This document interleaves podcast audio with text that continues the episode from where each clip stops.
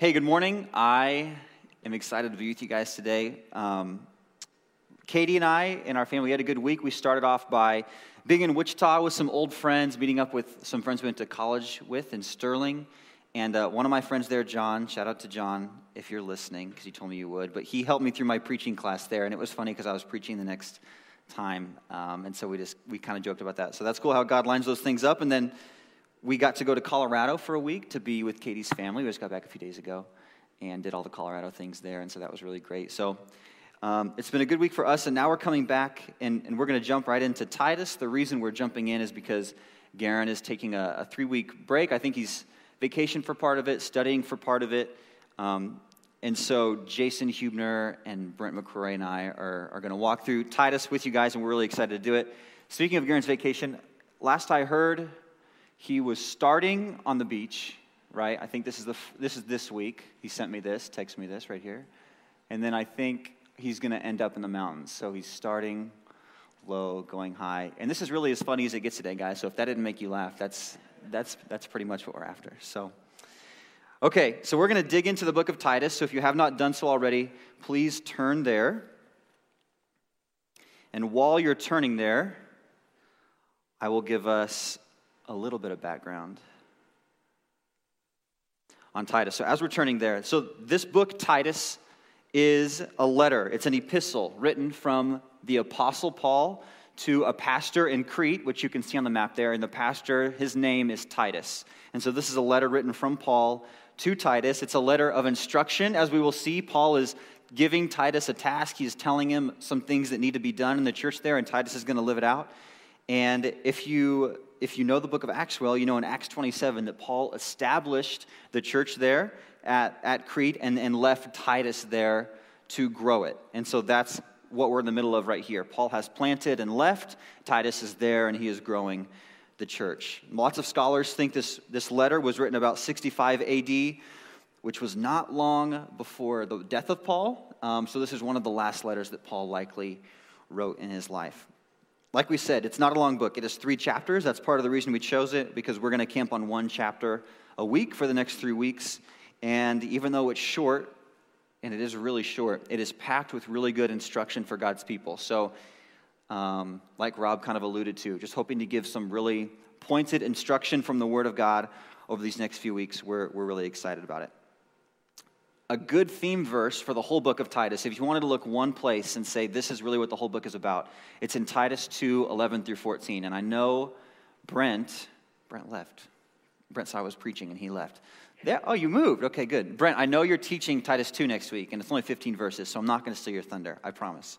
But um, I want us to look at just a few verses here because this part of Titus 2 is kind of like a theme verse for the whole book. It really sums up what we're after here. So Titus 2 11 through 14 kind of tells us where we're going with this three week study. It says, For the grace of God has appeared that offers salvation to all people.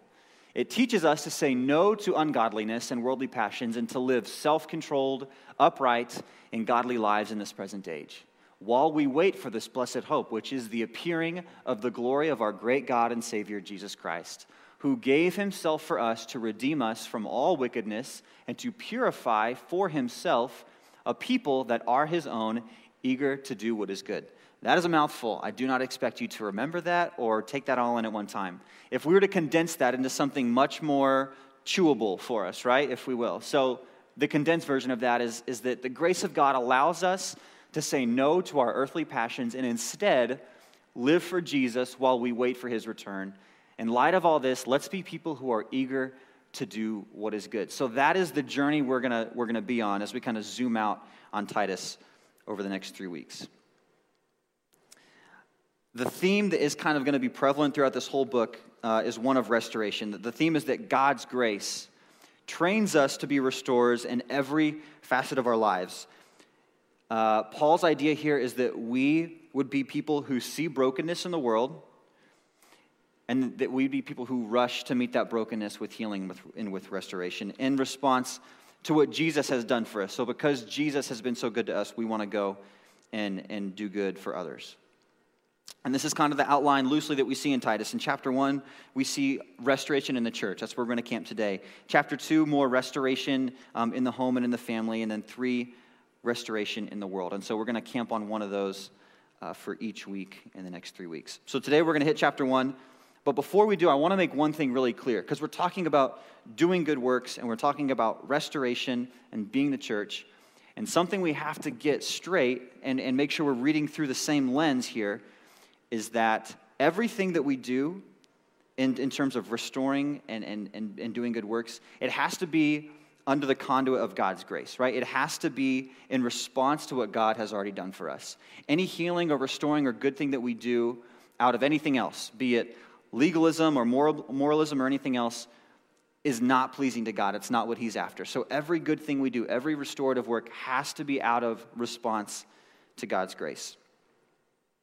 We look to do good because of the great spiritual position that we hold before God due to the sacrifice of Jesus. We were made righteous by Jesus' death and resurrection, and we now hold the same spiritual position that he does before God.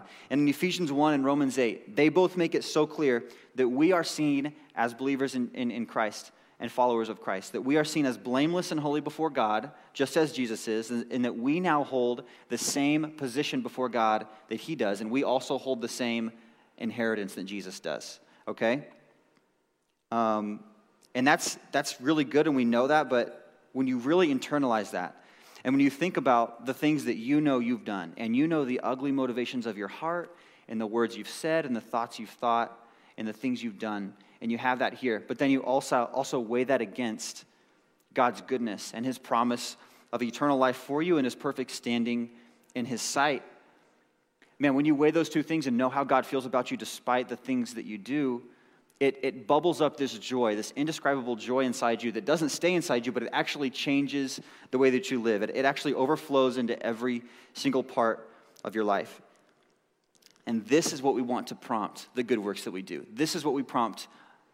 We want to prompt all the restorative works that we will do in Jesus' name. Because legalism, guys, legalism can't do this. Legalism makes us obedient for a short amount of time, but even in that obedience, it's not done out of joy or gratitude to God, and, and it's actually really useless to Him. And, and moralism can't do this either. Moralism is trying to make things right in your own eyes so that you feel like you are on the right side of things or you're a good person. Moralism can't sustain this either. It really has to come back to a foundation of, of being spilled over out of what Jesus has already done for you. So, that was a lot to say. With all this in mind, right? Knowing that Paul is writing to urge us to be restorers in response to God's kindness towards us, let's jump into the text with that lens. That, that, that is why we want to act as restorers, because of what he has done and nothing as far as trying to earn anything. So let's get into what it actually says here. Titus 1 1 and 2 is, is how Paul starts this. And this, these first two verses really start as Paul's mission statement, not just in Titus, but for his whole ministry. This is what Paul is about right here. He says, I, Paul, a servant of God and an apostle of Jesus Christ, to further the faith of God's elect and their knowledge of the truth that leads to godliness, in hope of eternal life, which God, who does not lie, promised from the beginning of time. So we see this is why Paul does what he does. He says, This is my whole mission. This is the whole reason that I uh, am doing what I do. One is to build up faith and knowledge of truth in God's people. Two, so that they will live more godly lives. And three, in response to or because of the hope that they have in Jesus, right? So Paul says, I'm going to spread truth. I'm going to increase faith and, and, knowledge of truth in God's people so that they will be more godly because of the hope of eternal life that they have. And this hope that we're talking about, when we talk about the hope of eternal life, we always think of it in one direction. We always think of it after death, which is true. It, it goes on forever and it's good. But the wording here is so good because Paul says that it was promised to us before the beginning of time. Meaning that God's grace towards you and being someone that he has chosen to be his child doesn't just happen at this moment in time and extend into eternity future. But if you were chosen before time began, God knew he was going to show you grace before the minute was invented, right? I mean, what incredible security we have in God's grace because before before time you were already secure in him. It's not like it's not like God at one point in time looked down on you and decided to show you grace, right? And that he was he was compelled or maybe obligated to do it and, and maybe he'll take it back at some point. No. If you are in him, you have been in him from the beginning because you were chosen before the beginning of time. It's just this incredible security that we have in the grace of God. And Paul's whole point in saying this is this it's that when you really believe that eternal life awaits you and you really feel the full security of God's grace towards you all the way back, knowing it's not something he decided to give you at one point or will ever revoke, but you are so secure in it. When you have a firm grasp on those things, it is going to cause you to live differently. Your life will not look like somebody's life who doesn't ascribe to those beliefs because it's too big of a thing to just keep inside you. You're going to naturally let it spill over into actions. But we're not talking about something that you believe casually. We're not talking about something that you come once a week and talk about or listen to a podcast about but never live out. We're talking about something that you will throw yourself fully into and be fully devoted to, right? That is when we will see life change. That is when we'll see Jesus start to manifest himself in the things that we do. That is what actually leads to action. Um, and I, I, have a little way to demonstrate this if you guys will entertain me, okay? If you will. Your second service. First service, they're tired, they just got to bed. You guys are second service, you're fun. So this is to be a good exercise for us. So what it's to require is I'm to say a few things, and if you agree with that, if you would stand, and we'll see who's standing at the end, okay? Steve, you look nervous. You're a deacon. I should probably be nervous. Are you to step out for a second for this one? Okay. We're to talk about trust and how trust and belief lead to action. So if you believe, for instance, hypothetically, that I am at least a decent shot with an airsoft gun, would you stand up? That I am at least a decent, not even a good shot. There are a lot of students in here not standing, and I, I just want you to take it personally. That I'm at least a decent shot with an airsoft gun. Okay, yeah, let's give it a second. Just, I, I'm not great. I'm probably okay, right? Wow, thought my church had more faith in me. Okay, I see all of you out there. Great, okay. So, at least I'm a decent shot. Who, so you believe that I'm a decent shot. Who believes that I am a decent enough shot with an airsoft gun to hit a balloon? That I could at least hit a balloon? That's not hard, right? Okay, you're all still standing. Good. My wife is standing. That's good. She knew she couldn't sit down for this. Who believes that I'm a good enough shot to hit a balloon right now in church? That I could do it in front of all of you? Oh, and Keegan sat down. He's like, nope, he couldn't do it in front of all of you. Okay? You still believe? Who believes that I'm a good enough shot with an airsoft gun to hit a balloon here in church with someone actually holding it. I just found the airsoft from first service, so you know we're going to do it. Do you think I could do it if someone was holding it? Who believes enough that you would be willing to be the one to hold the balloon while I shot it here in church in front of everybody? That's where Ryan sits down. Yep.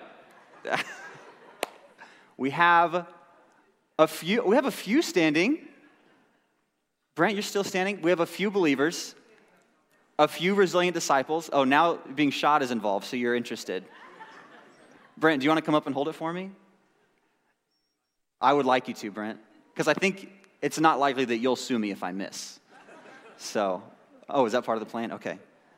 So we're demonstrating Brent believes enough that I am a good shot with an airsoft gun that he is going to hold something. It is evoking some sort of action in you, right, Brent? So you're going to stand over here. I'm going to give you this. So hold this, not in front of you, probably. That wouldn't be. Maybe to the side. There you go. And then I have, we're going to blindfold you. Is that okay? Let's go against the wall. There's not a lot of blood on this from first service, just a little bit. So that doesn't look good on the, on the online feed. So maybe, here, turn around. Let me, this is eye protection and dramatic effect. It only took like three tries the first time, so. Okay, so you are going to stand. Let's come over here. Let me guide you. Do you trust me still? This is some real belief. How about in this one? Because that's away from the people. Yeah, will you hold it like that? Yep. You will? You trust me under there? Okay, good. Brent, this is some real trust. This is some real trust that is evoking action, okay? So I'm going to shoot this thing because you trust me to. Well, that's good. That's why we blindfolded you first. Okay. There we go. Well done, Brent. Okay, give it up for Brent. That was that was good. Thanks, man. You're a real one. Well, thank you. You can keep that bandana. So that was uh, a good excuse for me to shoot a gun while Garen was gone, but also it was to show that when you really believe something, it's going to evoke action in you, right? It's going to change the way that you live. And that's what Paul is talking about here. He is writing so that people will believe so much they will actually live their lives for Jesus. They will not just be nominal Christians, they will be real Jesus followers. Okay, so let's get into the real text here. Um, in, in verse 4, we start to see some background of the person Titus, not just the book, but who is this guy really? Because in verse 4, Paul says, To Titus, my true son in our common faith, grace and peace from God the Father and Christ Jesus, our Savior. So Paul calls Titus a true son in the common faith. This makes us think that, that Paul had some hand in leading Titus to Christ, that they've known each other for a while, and Paul had a hand in actually bringing him to faith. And when we talk about Titus, this, this pastor here on the island of Crete, he is a guy who has been through the wringer. He is not a new pastor, he is seasoned veteran. We first see Titus in Galatians 2 when he is in the middle of a heated debate about circumcision because Titus is a minister of the gospel and he's not circumcised, and the Jews are upset with him for that. We also see in 2 Corinthians that Titus has been sent to a church by Paul to rebuke that church, not easy, and then take an offering from that church. Also not easy, especially when you just rebuked them. So he's done hard things. And then we see in 2 Timothy 4.10 that, that uh, Titus is sent to Dalmatia to pastor there. And that's the last we hear of him in the New Testament. Church tradition tells us that he then moves to Crete after his time there in Dalmatia. So he's a, he's a guy who's, who's been around for a while.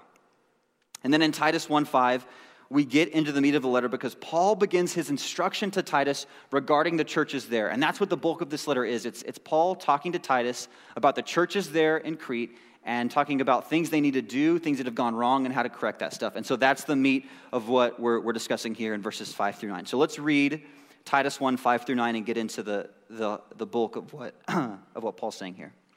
He says, Titus, the reason I left you in Crete was that you might put in order what was left unfinished and appoint elders in every town as I directed you. An elder must be blameless, faithful to his wife, a man whose children believe and are not open to the charge of being wild and disobedient. Since an overseer manages God's household, he must be blameless, not overbearing, not quick tempered, not given to drunkenness, not violent, not pursuing dishonest gain. Rather, he must be hospitable, one who loves what is good who is self controlled, who is upright, who is holy and disciplined. He must hold firmly to the trustworthy message as it has been taught, so that he can encourage others by sound doctrine and refute those who oppose it.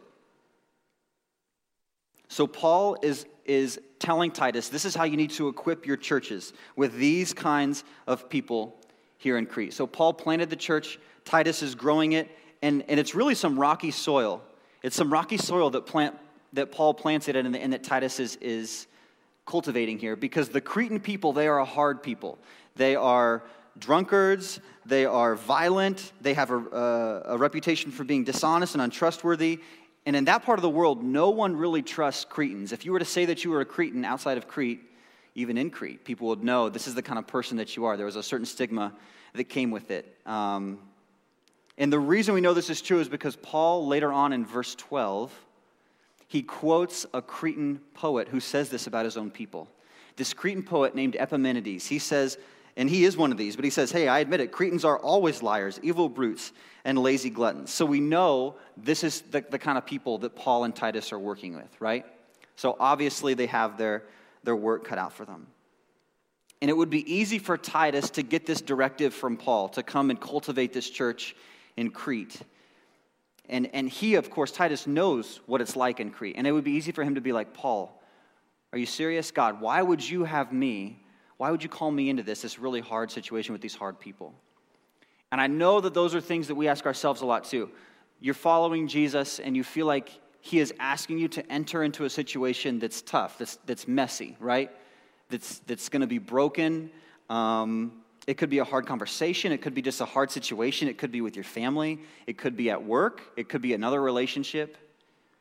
And it's easy to say, God, why are you calling me into this? And I would say the reason that He's calling us into this is because we have been healed to heal. And we, as Jesus followers, have been restored to restore. And Jesus came and He said, I, I didn't come for the healthy, I came for the sick. I came looking for brokenness so that I might heal it. And so that is what we have to be ready to do as Jesus followers as well, because God, at his core, Garen's been talking about this, is a restorer. And so we, as his people, need to go out and be the same thing to the world. So here's what I'm saying for us is that as, as real Jesus followers, not just people who say it and come once a week, but as people who are going to live it all the time, we have to be people who don't shy away from hard situations, who don't shy away from brokenness when we see it. We cannot be hermit crab Christians. Have you guys ever had hermit crabs? We had and accidentally killed like nine when I was a kid, so I'm very well versed in the way of the hermit crab. When a hermit crab gets scared, it pulls into its shell and it waits for trouble to pass and then it comes back out. We cannot be hermit crab Christians who see brokenness or see the opportunity to go into a hard conversation or situation and restore it and just shrink back and let it pass by until it's gone and then we come back out. That's not what we should be. Instead, we should be restorers who are asking God for eyes to see brokenness and for hearts to engage it, right? And this was said, Brian, you know this, it was said at a deacon meeting a few weeks ago. It was so good, it stuck with me that we should not be repelled by brokenness, but we should be compelled to restore it in Jesus' name. Let me say that again. We need eyes to see brokenness, and we need hearts that are not repelled by brokenness, but that are compelled to restore it in Jesus' name. If you have ever watched TV, you have probably seen a commercial for the Marines because they have a lot of commercials, and they're actually really good commercials. And one that I saw a few years ago that's always kind of stuck with me. It opens up, and these Marines are running. They're running towards the sound of gunfire. There's like one in the desert, and they're like running towards a battle. There's one in the jungle, and they're moving, to- they're moving forward.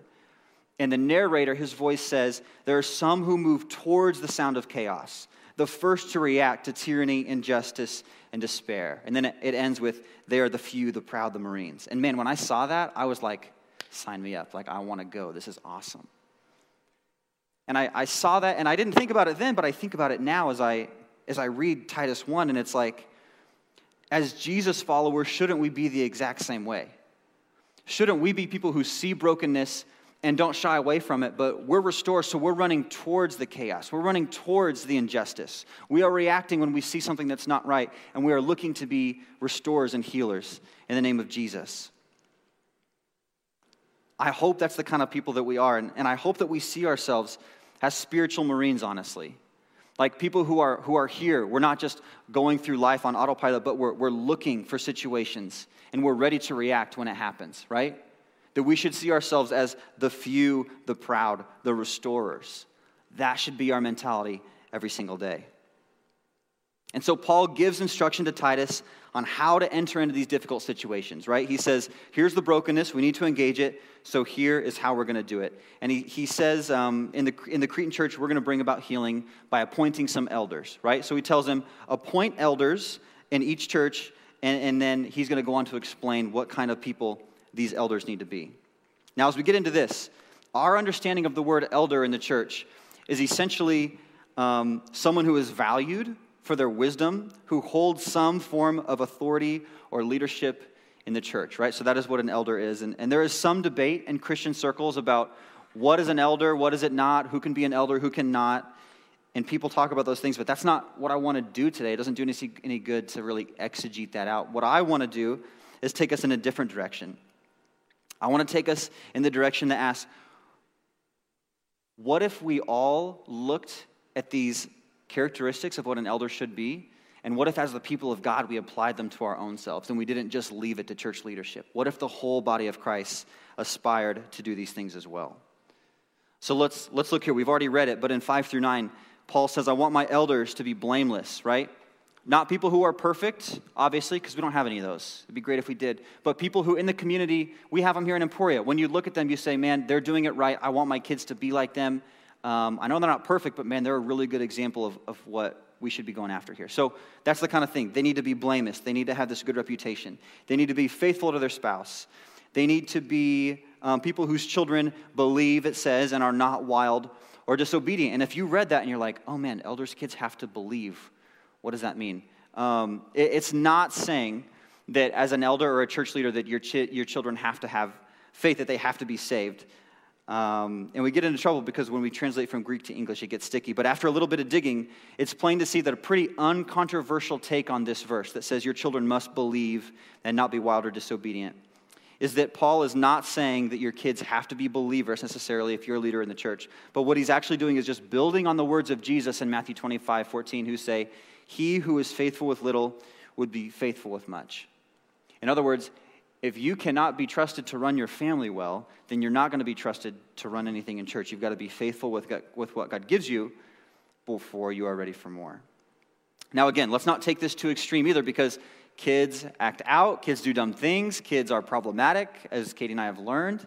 And, um, and so it's not like your kids have to be perfect. In fact, just this week, Jet, who is two, let me give you an idea of who Jet is. This is pretty much Jet all the time, naked and covered in something. And so this week, Jet takes nine bites out of eight peaches because he wants to and puts them all back. And he knows he's not supposed to do this. He has a proclivity for doing this. So I walk in as the ninth bite is being taken, and I put it back and I smack his hand and I tell him no. And, uh, and this is kind of a power move. Like I smack his hand and tell him no, and he just stands there and he just waits. And I'm thinking he's going to cry, but he just stands there. And then he slowly raises his other hand to me to hit it too. And I'm like, You're like the Terminator? Like, I'm afraid of you. Why does this not affect you? So he won. He got to just eat the peaches at that point. Um, but what's important is that our leaders aspire to lead well in their home before they lead well in the church. And that's what, that's what Paul is saying here. There's actually more textual evidence that this is what it is, that, that Paul is saying your children need to be obedient, not necessarily believers. Um, so quickly, I'll, I'll, I'll, hit that. I don't want to get too far into it. But Titus 1 is where this, this word believe is in, in our passage. But then the same Greek word shows up in 1 Timothy 3 4. And in that passage, it's translated as obedient. And so, what many people have taken that to believe is that Paul here in Titus 1 6 is saying, you need to have children that are obedient, that are not wild um, and disobedient to you, not that they are necessarily believers. So, just to put your mind at ease, that you can be in church leadership even if your kids are not believers. It's, it's okay. Um, or if they're not perfect. Okay, back to the list. Paul is saying, he continues there in verse 6 and 7. He says, Elders, I don't want you to be overbearing. I don't want you to be quick tempered. I don't want you to be given to drunkenness or violent or pursue dishonest gain. So he's got this list. But then he also turns it and he says, Here are the things I actually want you to do. Leaders, I want you to be hospitable. I want you to be one who loves doing what is good. I want you to be self controlled. I want you to be upright. I want you to be holy and disciplined. I want you to be one who holds firmly to the message that has been taught to you, which is God's word. And so, this is what Paul is asking his leaders in Crete to look like. Now, luckily, God does not expect perfection of his leaders, right? No one keeps these things perfectly. Otherwise, I and no one else would have a job. But I want to ask a question as we think about this. Those of you who are parents, think in terms of your kids. And if you don't have kids, think hypothetically. Do you want all of your kids to obey you equally? Are you okay with some kids obeying you better and then you ask much less of others? And then think, how does God think about his kids in terms of that? Do you think he asks some people to obey a long list and others he lowers the bar for? That he doesn't want to see as much obedience as these as he does in these? I would say he does not do that. He doesn't look at Garen, who's a pastor, and say, Garen, you've got it together, so I'm really going to ask you and your family to do this list. But others who aren't in ministry, you know, you can just obey this and it's fine. I don't think he acts that way. And the reason is because, positionally speaking, we all hold the same level of right standing before God, the same as any pastor or pope or bishop or anything, because God does not have a group of church leaders in the world that he is hoping to do things through and has a high bar for, and then there's other people. It's not like that. We are all co laborers in the gospel together. 1 Peter 2 9 says that you, if you are a follower of Christ, then you are a royal priest, that you have the same access to God that anyone else does, and that you are just as blameless in God's sight as Jesus. And in 1 Corinthians 3 9, Paul calls all of us co laborers in the gospel. He destroys this idea that it's Paul up here or it's church leaders up here and it's the rest of us down here. He destroys that because we are all co laborers working together for God's mission. Because God's vision for restoration, it's not carried out by a small amount of leaders. It's not 20% of people doing 80% of the restoring. It's an even spread. He wants that for all of his people. And so, as co laborers in the gospel, we should not leave this list of requirements in Titus 1 to church leadership or to church volunteers or to elders and say, well, I'm not in that position, so this, chap- this part of the chapter is really not for me. That's not the way to read this at all. Because whether you are paid by a church to do ministry or whether you are a volunteer or a leader in some volunteer capacity, you are a co laborer in the gospel. And we want to join with you to equip you to do that wherever you are at in your life. Now, taking a step back, is it important that we remain obedient to this text? and that we say we are going to ensure that our church leaders follow these list of things that we don't necessarily require of everyone who attends TABC. Yes, of course, it's important that we remain obedient to the text in that way. But, and this is a big but, it is so important that we not let this kind of thinking become a trap. And that we think that, that those God has called to be church leaders are being asked to do these things. And that if we're not in leadership or volunteering somewhere, that we're off the hook, that these things are not for us because God is a good father and he wants these things for all of his children and he knows this is how we, we function best. And so he, he wants you to follow this. He's not saying this doesn't apply to you if you're not in leadership. So he moves on in verses 10 through 12 and he addresses some problems they're having there in the Cretan church.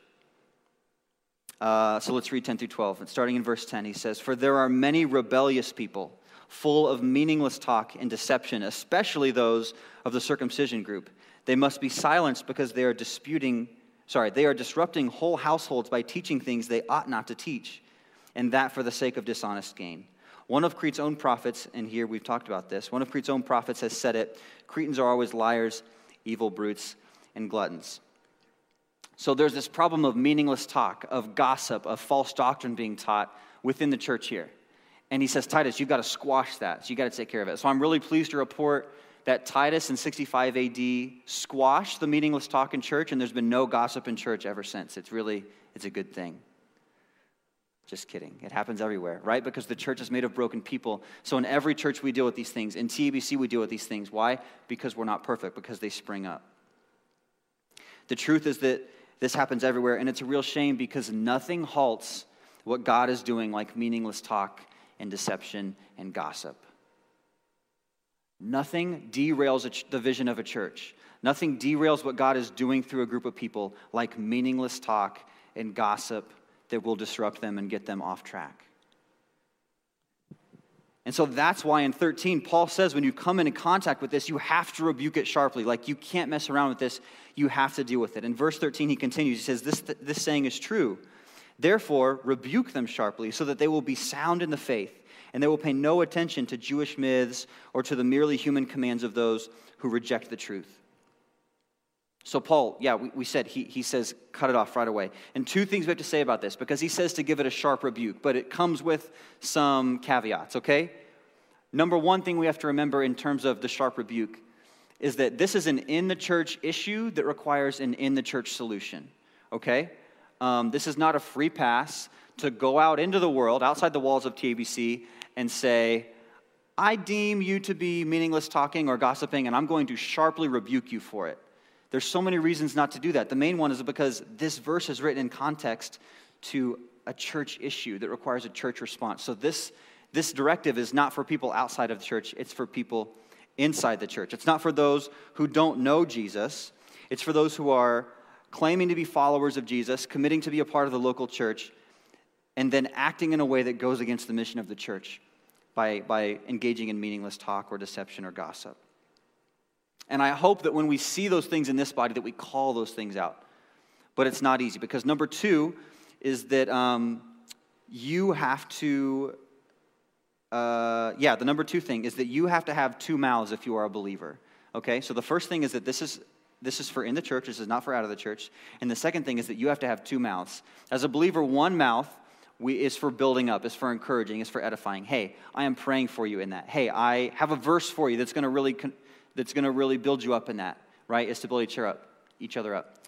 The second mouth that we have has to be one with which we, we use to, to confront things with truth, right? Because it's easy to encourage, but it's hard to say, I actually see this happening and I have to confront it, and it, it's not easy. Because in the church, we want to encourage, we want to say those things, but if you're in the church and your circle of people is, is, is engaging in meaningless talk or gossip or saying something that is not true, it is your responsibility to rebuke it sharply.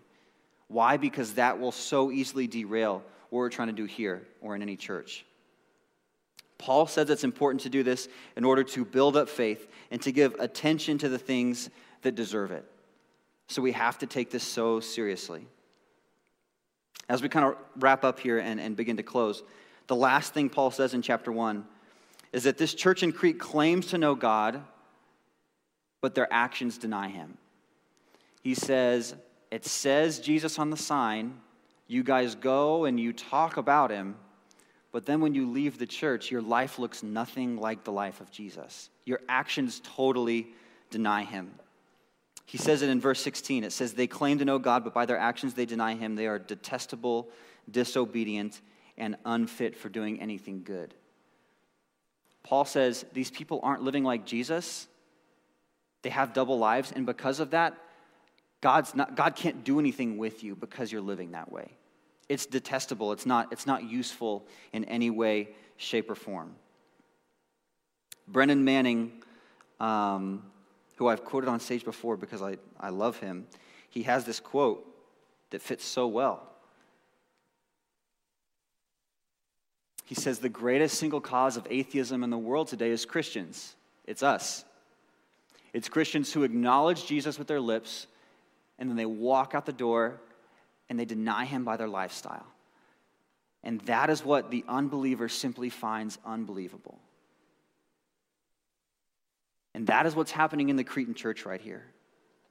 These people are talking about God, but their lives are not reflecting it. And guys, I pray so hard that TABC would not be the Cretan church.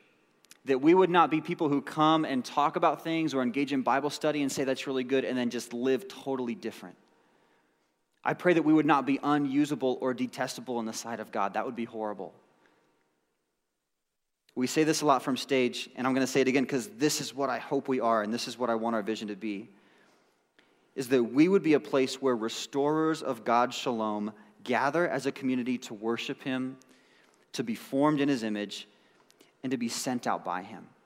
People who come, worship God, are formed by Him, and then leave with eyes to see brokenness and hearts that are compelled to repair it in the name of Jesus and not repelled by it and say, we're not talking about that or we're not looking that way because that is the heart of Jesus, is to engage brokenness.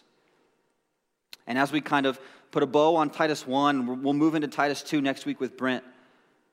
I just pray that, that we look at everything through this lens of we want to be people who don't do anything out of legalism or moralism. That as we go out and do good works in Jesus' name, it's not because we have to earn it, and it's not because we have to feel good about ourselves. It is simply, like Titus 1 says, an overflow of joy and gratitude in response to what God has done for us.